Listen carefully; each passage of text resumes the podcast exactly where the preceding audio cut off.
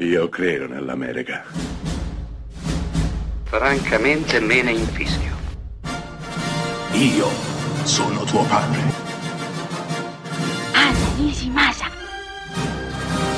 Rimetta a posto la candela. Rosa bella.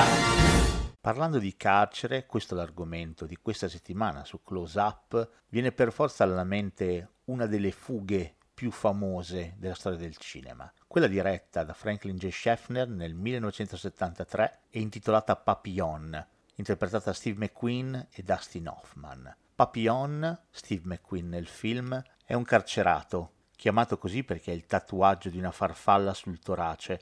Beh, il nostro viene rinchiuso in uno dei carceri più duri dell'epoca, l'isola del diavolo nella Guyana francese. Il film non è altro che il resoconto dei tanti, tantissimi tentativi di fuga che quest'uomo metterà in atto per andarsene da lì, per non arrendersi mai. Va detto che Papillon è innocente, accusato di un omicidio che non ha commesso. Ecco che la libertà diventa per lui qualche cosa da agognare disperatamente, da raggiungere a tutti i costi, aiutato anche dall'amicizia del falsario Dustin Hoffman, suo amico fedele, quasi ombra, che lo aiuterà a rendere più sopportabili quegli anni, sì, perché da quell'isola è praticamente impossibile fuggire e gli anni passano e Papillon invecchia e mano a mano che invecchia la sua voglia di fuga aumenta sempre di più perché la speranza non muore mai, non finisce mai. Ecco quindi che il film arriva alla sua conclusione, un'ultima fuga, un ultimo tentativo, disperato, folle,